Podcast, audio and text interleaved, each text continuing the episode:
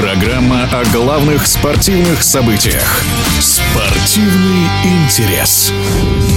Семикратный обладатель золотого мяча, аргентинский нападающий Лионель Месси, объявил о переходе в американский клуб «Интер Майами». Контракт 35-летнего футболиста с клубом из Майами рассчитан на три года. Подробнее о переходе Лео в МЛС в эфире спортивного радиодвижения в прошлом главный тренер сборной России по футболу Борис Игнатьев. Думаю, что большинство из вас обрадовались или, потеряв из виду этого великого мастера футбола, думаю, что нам будет тоскливо без него, и мы долгие годы будем вспоминать, что он закончил не у нас на глазах, не дав возможность нам насладиться его большим мастерством, его умением. Этот футболист многое для нас сделал, и мы только поймем, наверное, через какое-то время время, так же, как и сейчас, вспоминаем больших наших мастеров Традицова, Иванова, Симоняна и многих-многих других, рассуждая там о том, вот было время.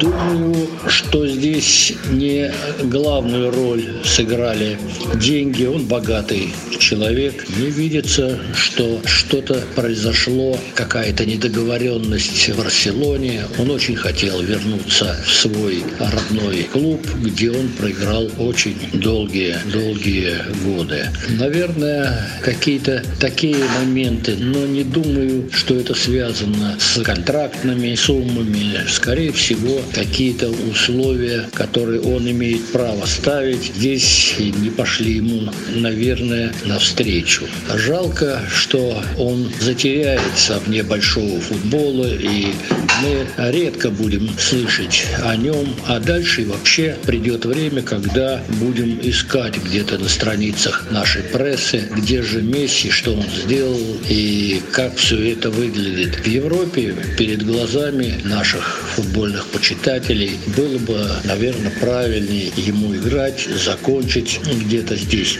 Но он сделал свой выбор. В Америке будет бум, будет ходить народ, будут зарабатывать на его выступлениях, будут дороже билеты, будет привлекать его игра и новое молодое поколение, наверное, переориентируются те дети, которые хотели заниматься другими видами спорта, но вот такие звучные футбольные фамилии, они делают свое дело, привлекая детей позаниматься этим видом спорта. Мы будем долго еще вспоминать, говорить, кто-то начнет искать какие-то негативные моменты в играх этих мастеров в том числе. Я думаю, что мы должны только в положительных тонах оценивать его игру, его качество игровых действий и вспоминать, как он много сделал для того, чтобы мы по-новому взглянули на игру как таковую.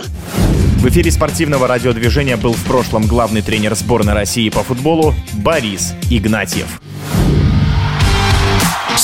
Спортивный интерес.